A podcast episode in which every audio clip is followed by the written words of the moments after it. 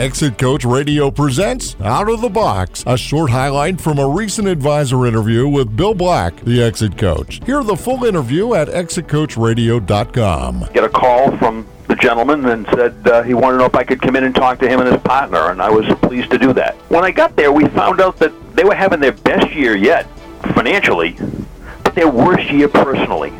The business was 20 years deep, and, and they had lots going for them, fun was gone. And we hardly talked to each other inside the office anymore, let alone outside the office. Mm-hmm. They wanted to know if I could help, and I told them I would, as long as they were willing to think outside the box.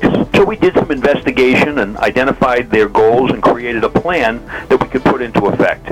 And the first and most important piece was for them to have the conversations that they so often avoided, even though they knew that they would be helpful because they were uncomfortable. So I was able to facilitate discussion and get them to open up, and that really caused their relationship to warm up and flourish. And then we turned to some of the different things, the procedural and logistic and strategic concerns within the business.